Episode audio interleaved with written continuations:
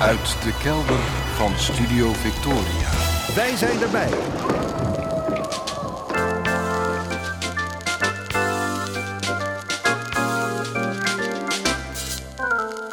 Archief Rijnmond. Oude plaatjes, curieuze opnamen, onbekende teksten en vergeten artiesten uit de regio Rijnmond. Uw archivaris Roland Vonk. Met aflevering 1169. Goedemorgen, goedemiddag, goedenavond. Afgelopen week heb ik verbaasd opgekeken bij min of meer nieuws uit de boezem van Rijnmond zelf. Bij een bericht over een collega van me. Collega Tamina Akefi bleek al jaren een relatie te hebben met de vorig jaar vermoorde Peter R. de Vries. In een tv-documentaire maakte ze zich bekend als de partner van Peter. Ik wist helemaal niet dat zij met Peter ging en voor zover ik weet, niemand bij Rijmond. Na de eerste verbazing daarover dacht ik, ja, zoiets hoeft iemand natuurlijk ook helemaal niet aan de grote klok te hangen. Er zijn allerlei legitieme redenen om dat voor je te houden. Bijvoorbeeld omdat je geen afgeleide identiteit wilt krijgen. Dat je niet wilt worden gezien als de vriendin van. En in dit geval speelde natuurlijk ook iets mee van veiligheid. Bijna werktuigelijk ging de zoekmachine in mijn hoofd na dit bericht op zoek naar situaties van zwijgzaamheid in mijn eigen leven. Ik vond er twee. Eén van lang geleden en eentje ja, die nu nog steeds wel eens opduikt. Toen ik 15 was, stierf mijn moeder. Ze stierf op een zaterdagmiddag in de ouderlijke slaapkamer thuis na een ziekbed van een paar maanden. Ik zat op het moment van sterven in het kamertje ernaast mijn huiswerk te maken. De crematie werd belegd voor woensdagmiddag met, volgens de wens van mijn moeder, alleen mijn vader, mijn zussen en mij erbij. Op school vroeg ik vrij voor die woensdag omdat ik een crematie had. Verder heb ik er niks bij verteld. Ik voelde me geloof ik zelfs een beetje schuldig dat ik de hele dag wegbleef. Want die crematie was feitelijk ja, pas middags. Mijn vader heeft s morgens ook gewoon gewerkt. Via een omweg kwam de schoolleiding naderhand ter oren dat het om mijn eigen moeder ging. Die crematie. Ik geloof dat leraren verbaasd waren dat ik daar niks over had gezegd. Inmiddels snap ik dat zelf ook niet zo goed. Was het stoerheid? Ik weet het niet. Ik weet niet of er nou duidelijke beweegredenen waren om het voor me te houden. Misschien koesterde ik wel het broodnuchtere gevoel van ja, zo gaan die dingen.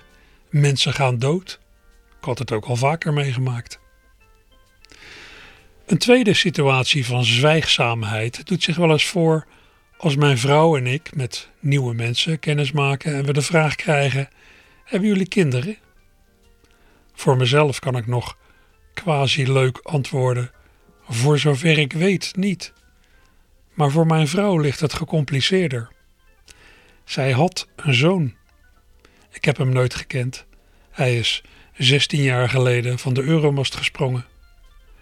Maar ga je een tot dan toe misschien luchtig gesprek opzadelen met zo'n zware geschiedenis? Je legt meteen een soort bom op tafel. Je moet het er daarna wel over hebben. En als je niet uitkijkt, kleurt dat de hele kennismaking. Wil je dat? Aan de andere kant, als je met een stalen gezicht antwoordt dat je geen kinderen hebt, ontken je bijna dat die zoon ooit heeft bestaan. En ontzeg je anderen misschien wel de mogelijkheid om jou werkelijk te zien en je misschien te steunen. Hoe dat bij mijn collega werkt, weet ik niet. Maar zwijgen is niet zomaar niks zeggen. Zwijgen lijkt mij een geestelijke activiteit.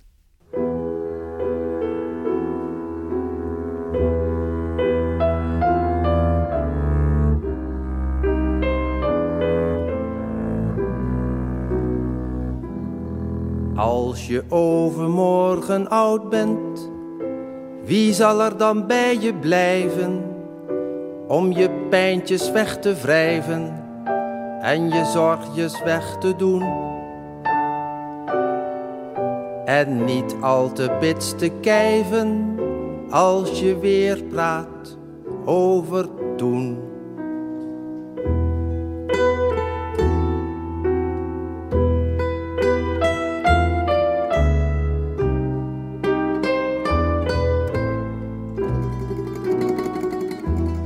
Als je overmorgen oud bent, wie zal je dan moeten spreken? En wie helpt je oversteken als het niet alleen meer gaat? En wie zal de stilte breken die als ijs rondom je staat?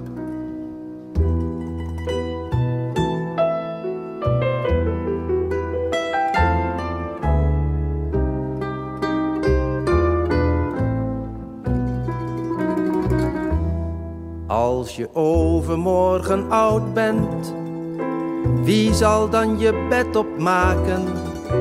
En wie doet je kleine zaken? En wie zorgt er voor je brood? En wie zal er bij je waken op de avond voor je dood?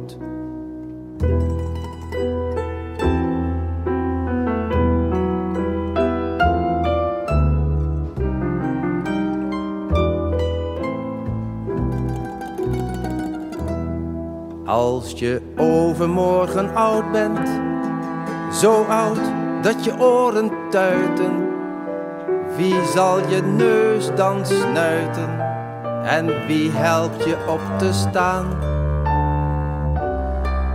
En wie zal je ogen sluiten als ze niet vanzelf dicht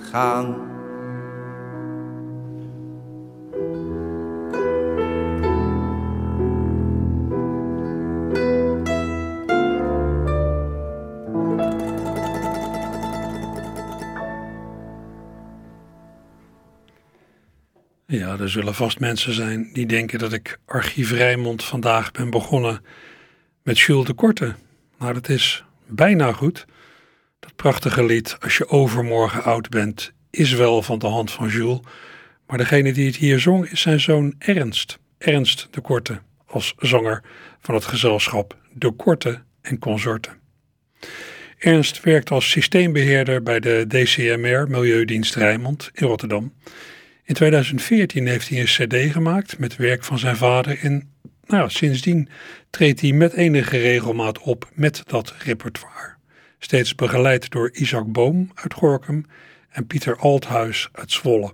In de opname die ik nu draaide deed ook de geweldige pianist Bert van den Brink mee. Ik draaide een opname van een studio-optreden voor Radio 4 van oktober afgelopen jaar. Daar staat een filmpje van op YouTube. Ja, en na oktober, waarin dit dus was, liep het op zeker moment tegen de kerst en speelde het Rotterdamse trio The Tunes in kantine Walhalla een kerstige show met als thema familie. The Tunes, Harry-Jan Bus, Emiel Benda en Leo Sinot. Door de nieuwe lockdown konden de heren hun serie net niet helemaal afmaken. Ja, en daarvoor zaten ze ook al met beperkingen de anderhalve meter maatregel betekende dat het theater op geen stukken na helemaal gevuld kon worden. En ja, om vijf uur moest de boel al sluiten. Goed, dan maar matinees voor een beperkt publiek was de oplossing. Steeds twee matinees achter elkaar. Op 17 december heb ik twee zittingen opgenomen en ik moet zeggen, nou, ik was weer onder de indruk van de creativiteit van de jongens hoor van hun gemak ook in het bespelen van een zaal en van de muzikale vaardigheden van vooral gitarist Leo Sinot, die een paar jaar geleden tot het trio is toegetreden. Ik ga vandaag meerdere nummers laten horen en we eindigen zelfs helemaal in uh, kerstsferen en daar beginnen we ook mee. We beginnen met een soort kennismakingslied Kerstmis op zee. Voorafgaand aan het theaterprogramma in de zaal boven aten de gasten steeds samen in de foyer beneden. Ze genoten een soort kerstdiner, bijna dan smiddags. En daar beneden kwamen de mannen van de tunes zich steeds even voorstellen, voor zover dat nog nodig was, want ze kunnen zich verheugen in een vrij trouw publiek. En passant werd ik ook voorgesteld aan de dinergasten, wel begrijpelijk, want ja, ik hing vrij prominent in beeld met mijn microfoon. Het woord is aan Harry Bus met in deze setting als een soort droogkomische sidekick Emiel Benda. Uh, voor de mensen die het nog niet wisten, wij zijn de Tunes ja. uh, Rotterdam. Dit is Ronald Vonk overigens, die uh, voor Radio Rijnmond historische opnamen maakt. Dus, zo ziet hij er in het echt uit. Luisteren jullie wel eens naar Archief Rijnmond zonder op? Dat moet je doen hoor. Ja, dat is hij. Uh, en wij gaan jullie een beetje opwarmen. We gaan één liedje zingen en daarna worden jullie door het personeel mee naar boven genomen. En daar uh, gaan we de echte, echte kerstshow doen. Dat was echt leuk. En nogmaals, echt super fijn dat jullie er zijn. Want ja, je kan kiezen thuis gaan zitten op de bank, huilen of gewoon toch nog wat doen. En we gaan toch nog wat doen. Uh, wat wij gaan doen, we gaan één kerstlied zingen hier beneden. Maar dat is een kerstlied wat jullie niet kennen. Want uh, het is uh, namelijk zelf bedacht. En het gaat over het feit dat Rotterdam een grote havenstad is. Er zijn veel zeelui. En wat is nou het nadeel van die zeelui?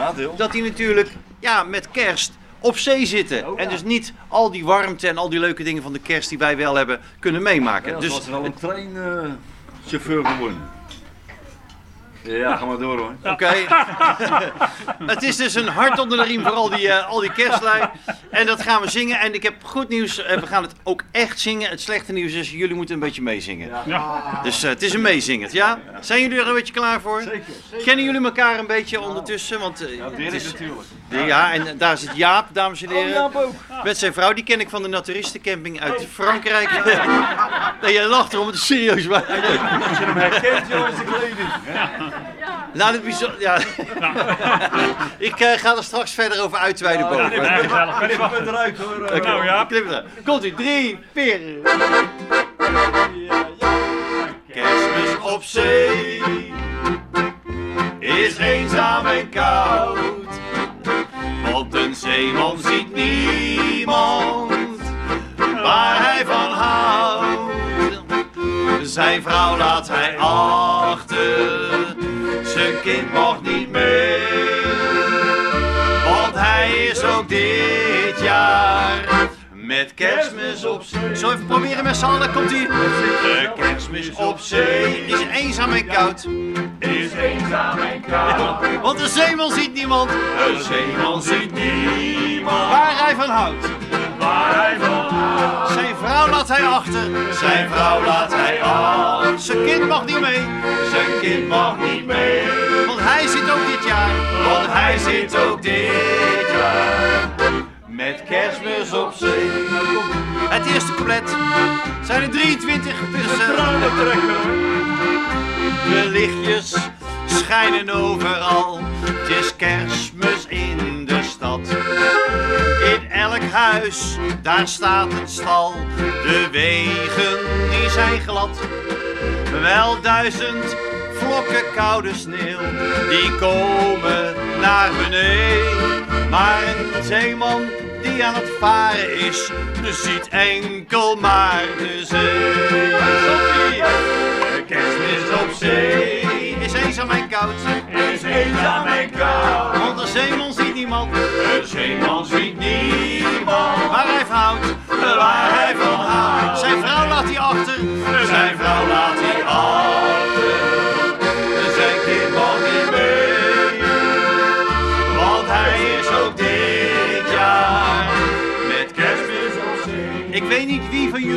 Ik hoor een tweede stem. Dat is heel goed. Ben jij het? Ik denk het wel. Ik denk het wel, ja. Hij is van het Urker Mannenkoor, dat zie je zo. Geen kerstmis vol romantiek en ook geen idee. Wat je even opnieuw voor de radio, dan kan je wel knippen, want ik knip fantaseren. Geen... Een kerstmis vol romantiek, maakt hij zelden mee. Oh ja, geen kerstboom met een mooie piek. En oh, geen arreslee. Geen kerstcadeaus met engelenhaar. Nee, zelfs geen kerstdiner. Want een zeeman, die zit elk jaar met kerstmis op zee. Komt ie! Kerstmis op zee. Is eenzaam en koud. Is eenzaam en koud. De zeeman ziet niemand. De zeeman ziet niemand. eh, Waar hij van houdt. Zijn vrouw laat hij achter. Zijn vrouw laat hij achter. Zijn kind mag niet mee. Want hij is ook niet. En nu gaan we speciaal voor jou gaan we moduleren van F naar G. Kerstmis op zee is eenzaam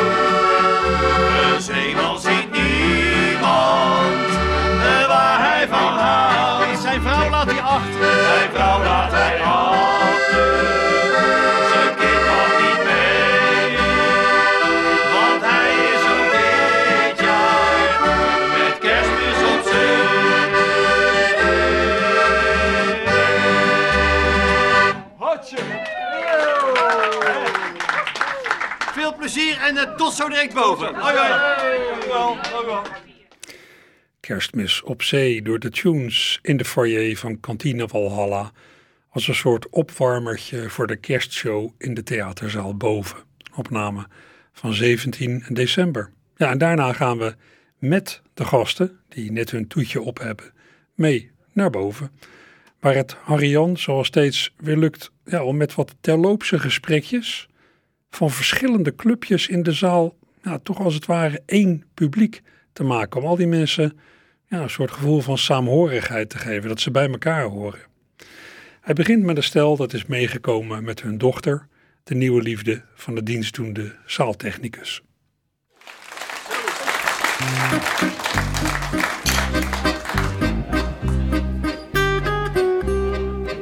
Ik zit ineens te- te kijken naar de, ik zou zeggen, de nieuwe schoonouders.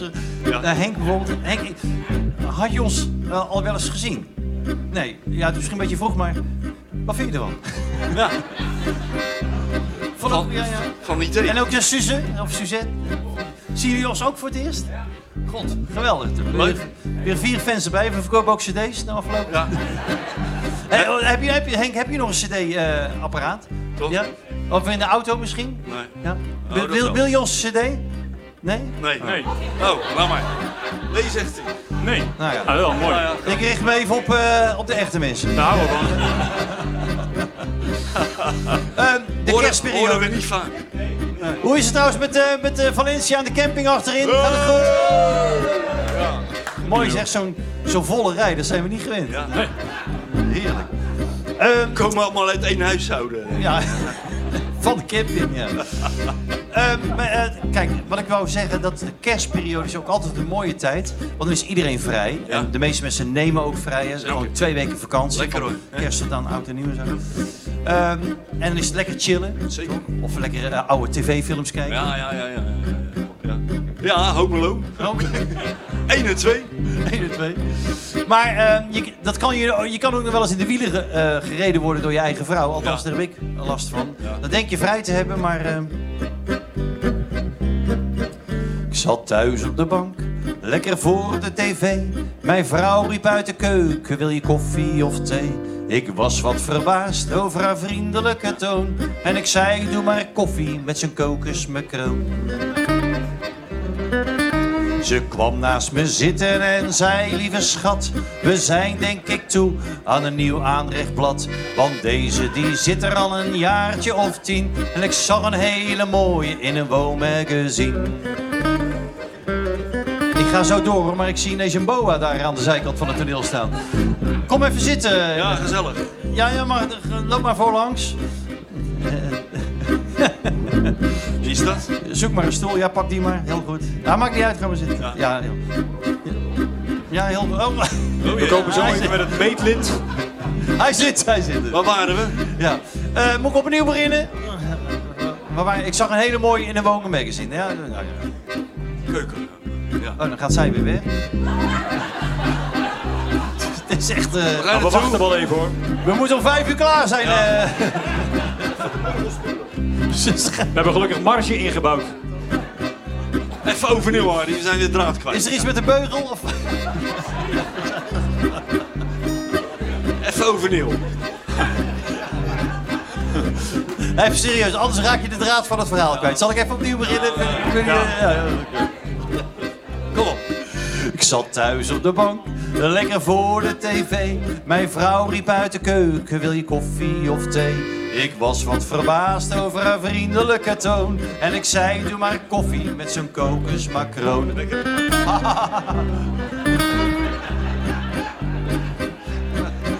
Ze kwam naast me zitten en zei, lieve schat, we zijn denk ik toe aan een nieuw aanrechtblad. Want deze die zit er al een jaartje of tien en ik zag een hele mooie in een woonmagazine.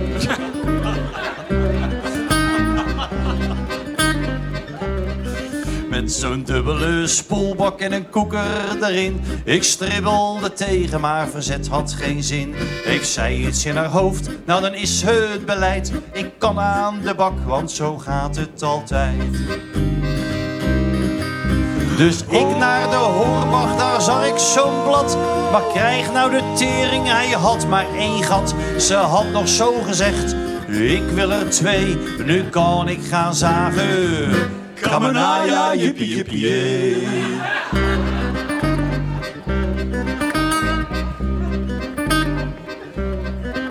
Ik vroeg zo'n verkoper deskundig advies. Het was zijn eerste dag, hij wist het ook niet precies. Misschien decouperen en voordat ik het wist, had hij zo'n ding uit de schappen gegist.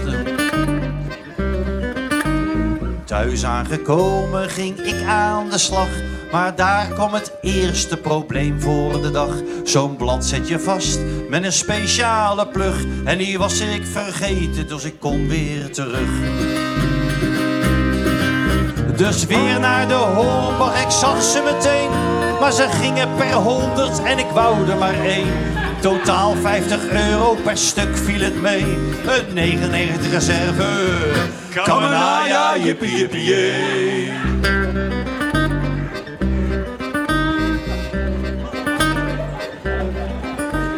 terug in de keuken en ik pakte mijn boor.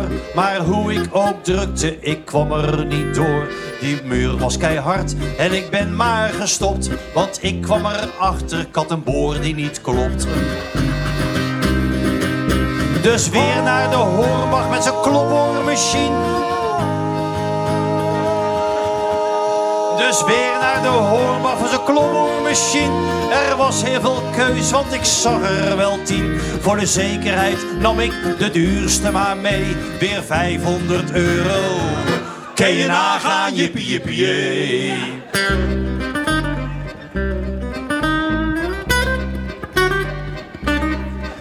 Ik boorde een gat met mijn apparatuur. En ja hoor, het water dat spoot uit de muur.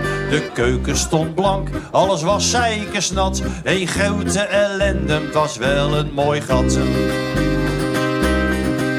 Dus weer naar de hoorbach, dit keer met mijn vrouw. Een gloednieuwe keuken, dat is wat zij wou. Ze nam ook gelijk de aannemer mee, tot zover de hoorbach. Nooit meer te klussen, ik voel me bevrijd. Maar ik ben mijn vrouw wel aan die aannemer kwijt. Hij doet het met haar, maar nu ex-BTW. Het daar in de hoorbach. En maar naaien, jippie jippie. Oh,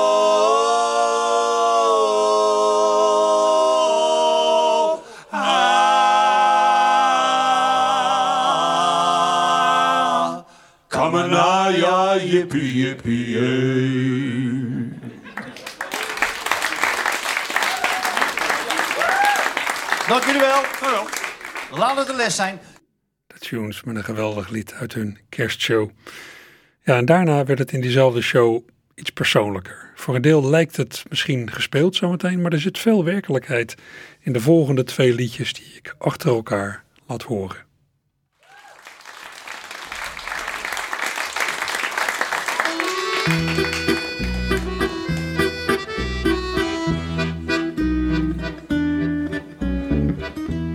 Nou, wij zijn van de tunes. Ehm, een beetje van de vrolijke liedjes. Dus eh, ja, mensen bij te maken, te laten lachen. Maar rond deze kerst zit er ook wel bij ons een stukje, ja, hoe noem je dat nou? Emotie. Ja, emotie. eh, ja. En ehm, omdat het over familie gaat, dacht ik, eh, ik heb een, een heleboel jaren geleden een lied geschreven eh, over mijn moeder, of voor mijn moeder. Een soort ode aan mijn moeder.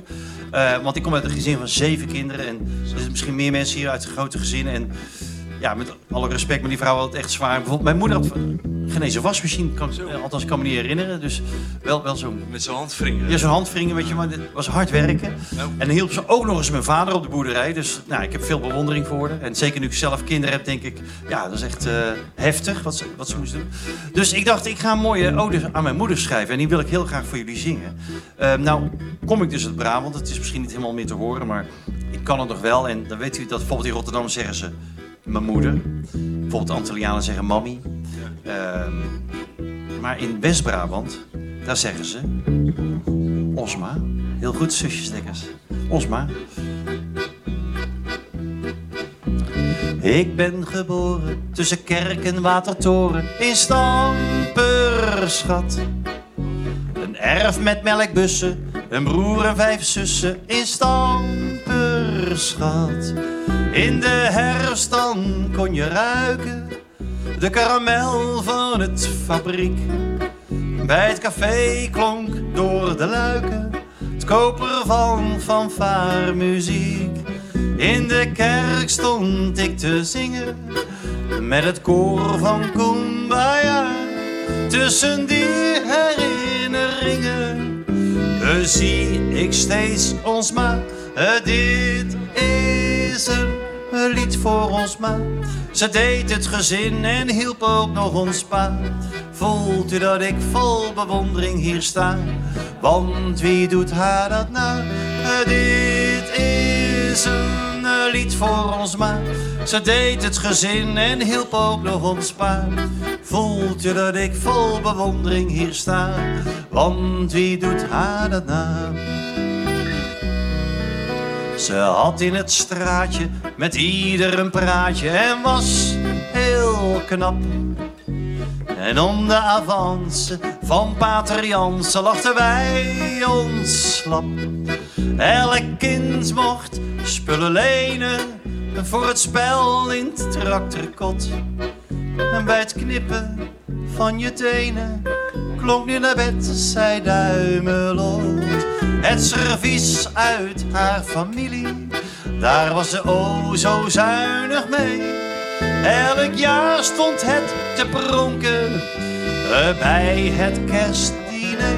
Eh, Dit is een, een lied voor ons ma. Ze deed het gezin en hielp ook nog ons pa. Voelt u dat ik vol bewondering hier sta? Want wie doet haar dat nou?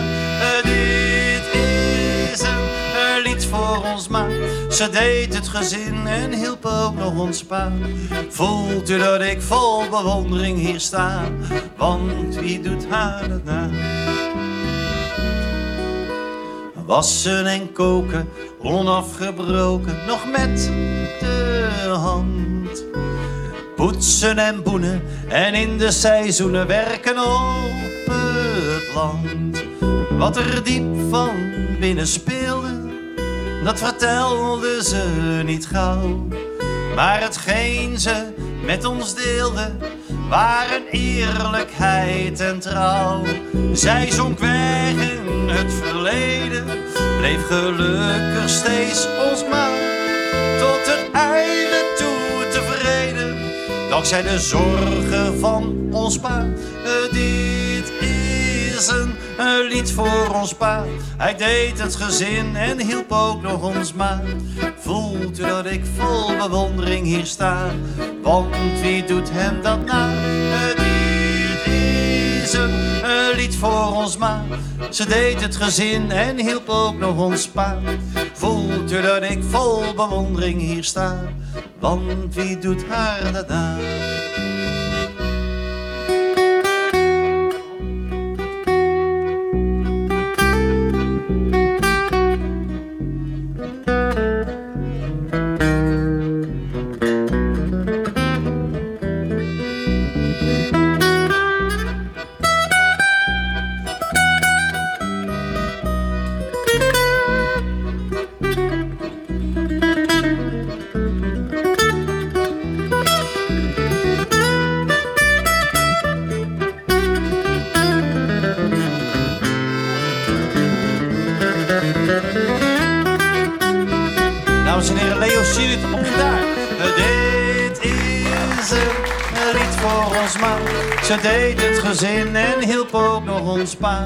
Voelt u dat ik vol bewondering hier sta? Want wie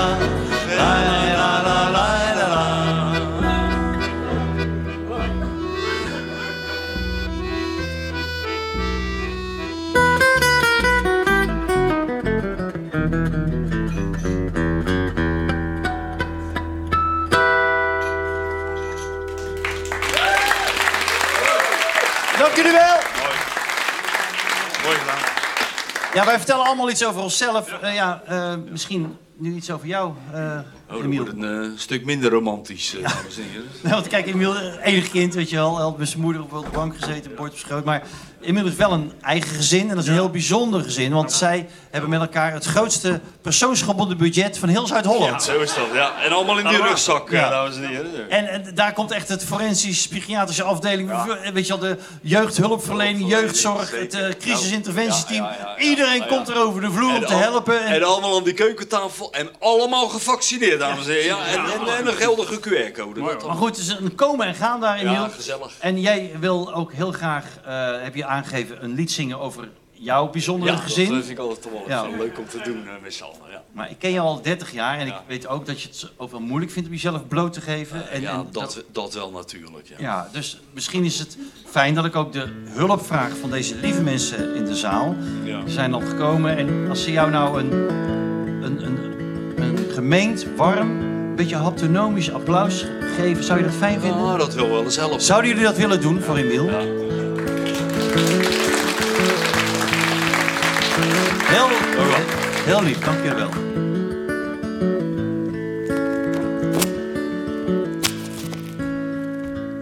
Smiddags half twee. Boven hoor ik wat gestommel op de gang, maar voordat er wat komt duurt wel erg lang. Het is mijn puber. En wat ruik ik toch? Een zure lucht die komt voorbij Van vet haar, oud zweet Dat is niet van mij, maar van mijn puber En hij doet zijn eigen zin. Duikt meteen de koelkast in. Lurkt aan een Wat eigenlijk helemaal niet mag. Maar hij doet het toch. Wat is het toch een jong ik denk met weemoed terug aan de tijd dat hij vredig met zijn fles in mijn armen lag. Het is zijn moeders schuld. Ze verziekten hem al vanaf dag één en toen dacht ik al, waar moet dat heen met mijn puber? Het lag niet aan mij. Want ik hield hem zelf altijd kort. Raar dat het dan toch zo'n lapswans wordt door zijn moeder.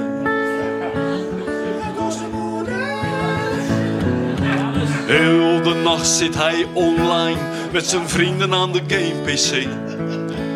Buiten komen doet hij niet, maar hij maakt virtueel van alles mee. Het is mijn puber. En alles wordt maar neergekwakt. En alles aan zijn bed dat plakt. Zijn moeder denkt dat hij daar dan zijn neus in snuit. Altijd op zijn telefoon. Ik maak me zorgen om mijn zoon. Maar wat ik ook zeg, of wat ik ook doe, hij is altijd moe, voert geen donder uit. Komt het ooit nog goed? Ik hoop dat hij snel een meisje vindt die hij net zo om zijn vinger wint als zijn moeder. Als zijn moeder. Dat is toch ideaal? Want zo is het ook met mij gegaan. Kijk me hier in al mijn glorie staan door mijn moeder. Door zijn moeder. Maar mijn eigen vrouw, die noemt me soms een stuk verdriet. Als ik mijn taak verzaak of rommel maak, dan zegt ze vaak. Ik ben je moeder niet. We blijven pubers. We blijven pubers. We blijven pubers. We blijven pubers. Thank you. Thank you very much. You're a wonderful audience, ladies and gentlemen. Very much. Thank you. En dat was Emiel Benda over zijn puberzoon op de melodie van In the Ghetto, bekend van Elvis. En daarvoor hoorde u Harry Bus op een melodie die denk ik minder mensen kennen. De Grote Verhuis van Rocco Granata. Ook het origineel is een wonderschoon eh, lied. Ja, dan is het eh, tot slot aan eh, Leo Sinot voor een persoonlijke noot. Hiervoor in het programma heeft hij al duidelijk gemaakt dat hij uit een gereformeerd milieu komt. Zijn vader was predikant. Kerstmis stond ja, in huizen Sinot in het teken van allerlei kerkelijke verplichtingen die aan de kleine Leo wat minder besteed waren. Hij heeft zich later ook losgemaakt van het geloof. Dus ja, een fijn gevoel bij kerstmis. Eh, jij zegt, ik hou niet van kerst. Maar ik voel gewoon, en jullie denk ik ook, er zit meer dan, dan die kerk. Die Er zit altijd meer achter. Wat zit, Nou, je, hebt, je hebt dat wel goed, eh, goed gezien, eh, Harry. Tuurlijk. precies. Ga er maar eens even uitleggen aan de mensen wat je allemaal dwars zit rond die kerst.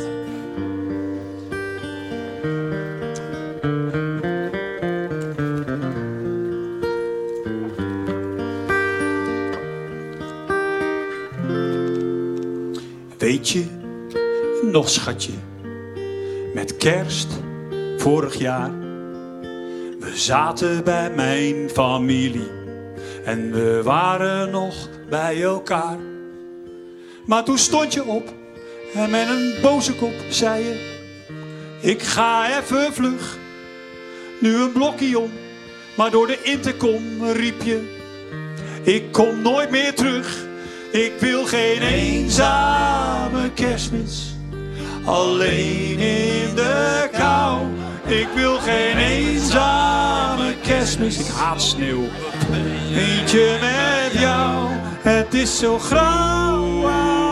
Zet hem maar uit, eh, Ronald. Alleen in de kou, met kerstmis.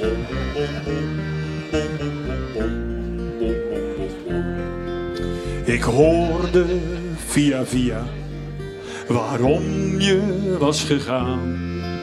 Het was om mijn familie, die jij niet uit kon staan. Je vond ze irritant en arrogant en je ergerde je scheel. Je trok het echt niet meer en toen die laatste keer werd het je allemaal te veel. Het werd een eenzame kerstmis, alleen in de kou. Ik wil geen eenzame kerstmis, maar eentje met jou. Het is zo grauw. Een kerst zonder jou, dit kerstmis.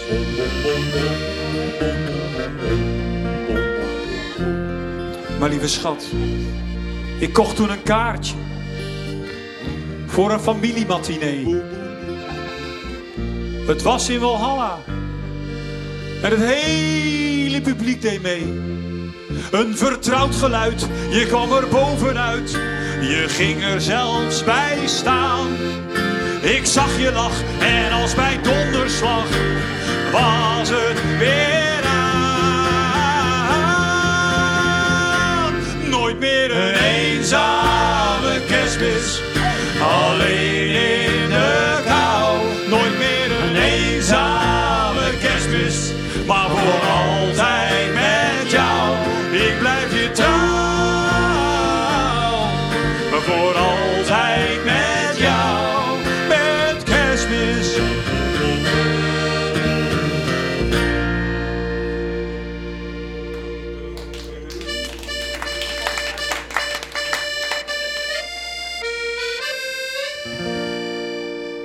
Prettig kerstfeest, Emil.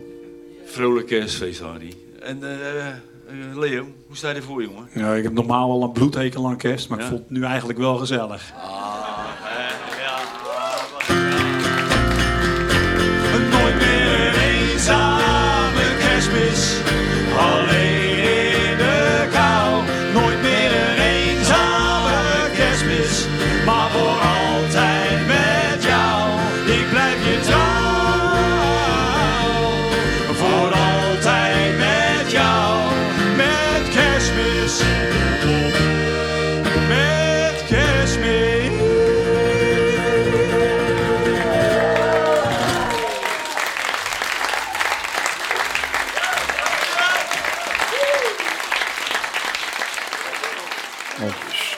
tunes met in dit nummer voorzang van Leo Sinot.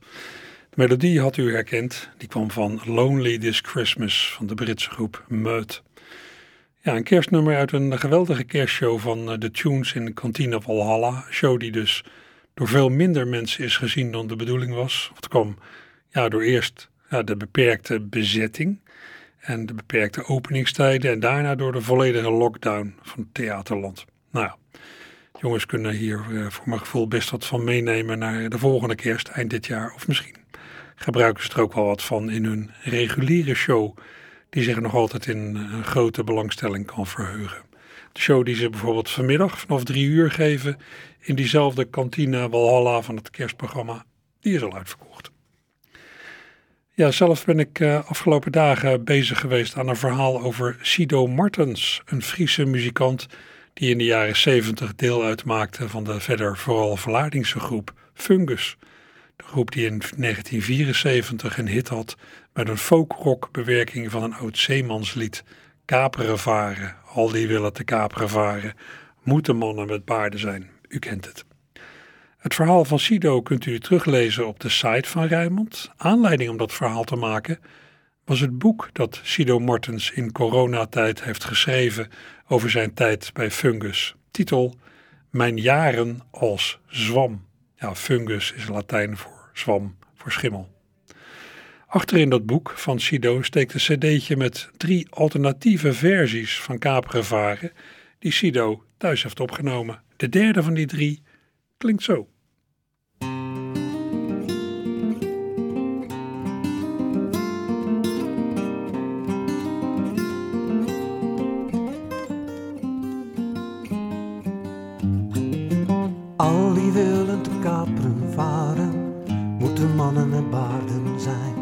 Al die ranzige tweebaklusten, moeten mannen met baarden zijn. Jan, Piert, Joris en Corneel, die hebben baarden, die hebben baarden.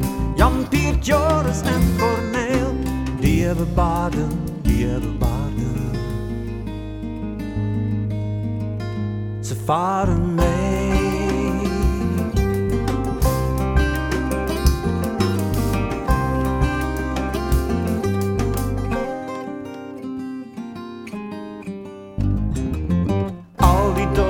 Duivel die duchten, moeten mannen met paarden zijn. Al die met ons de walrus kilden, moeten mannen met baarden zijn.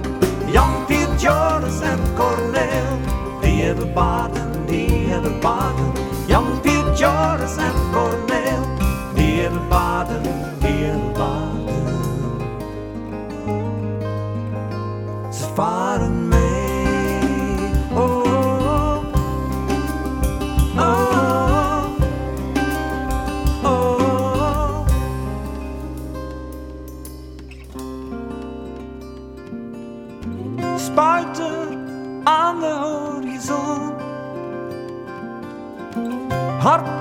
slaat in de zee kleurt rood.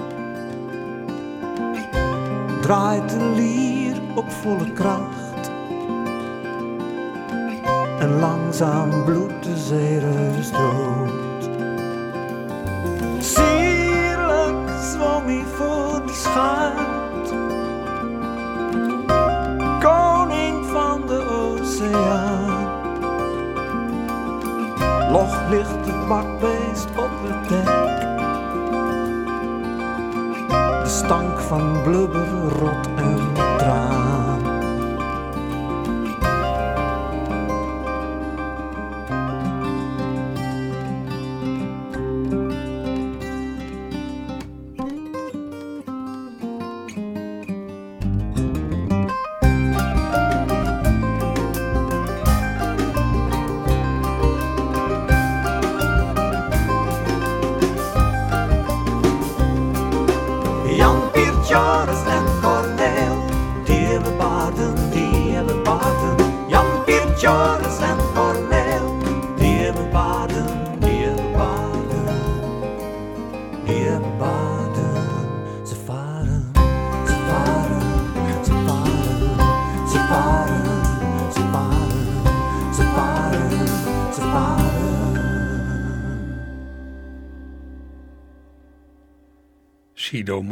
Met een eigen bewerking van het grote succes van de Vlaardingse groep Fungus, waar hij ooit in speelde, Kaperen Varen.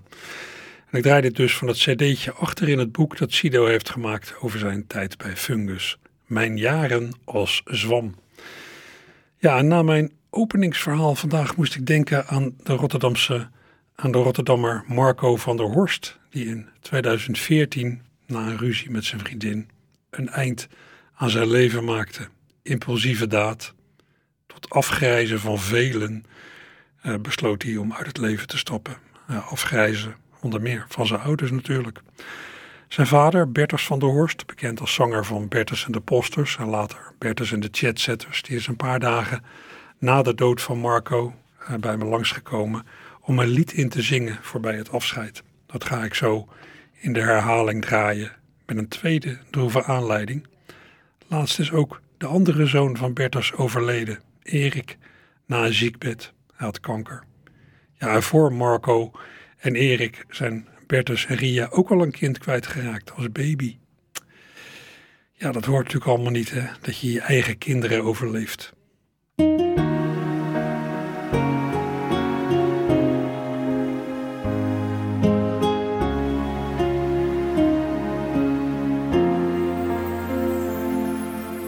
Gisteren was jij nog jong, het leven smaakte zoet als honing op je tong. Maar soms was het hek voor jou van de dam. Je leefde of er nooit een nieuwe morgen kwam. Droom die eigen droom, had plannen bij de vleet. Dacht niet te veel aan later, wist amper wat je deed. Wanneer je wat verlangde, zorgde dat je het kreeg. En elk glas dronk je tot de bodem leeg. Gisteren was jij nog jong, ik hoor nog steeds de liedjes die altijd zong. In elk gesprek weer klinkt nu jouw stemgeluid. En voor het begonnen was, had jij het alweer uit. Het leven was voor jou een spel, gaf ik je te vaak advies. Zei je ouwe, nou weet ik het wel. Je maakte van je leeftijd een magisch getal. Er ging soms over de top, diep door het dal. Gisteren was jij nog jong, je maakte van elke dag een aanloop voor een nieuwe sprong. Je dacht er niet bij na, eigen zin. Je vocht tegen je lot, maar de tijd haalde je in. Gisteren was jij nog jong, we weten nog zo goed hoe jij begon. Nu is het allemaal over, alles is uit. En het allemaal door zo'n impulsief besluit. Gisteren was alles nog goed. We waren zeker hoe het allemaal moet. Maar nu ben je weg, ons vlees en bloed. Verdronken in de branding van de vloed. Nu is het spel gespeeld en de cirkel rond. En alles wat we lief hadden, ligt een stuk op de grond. En nu aan het einde van je reis betalen wij de prijs. Wat was je jong?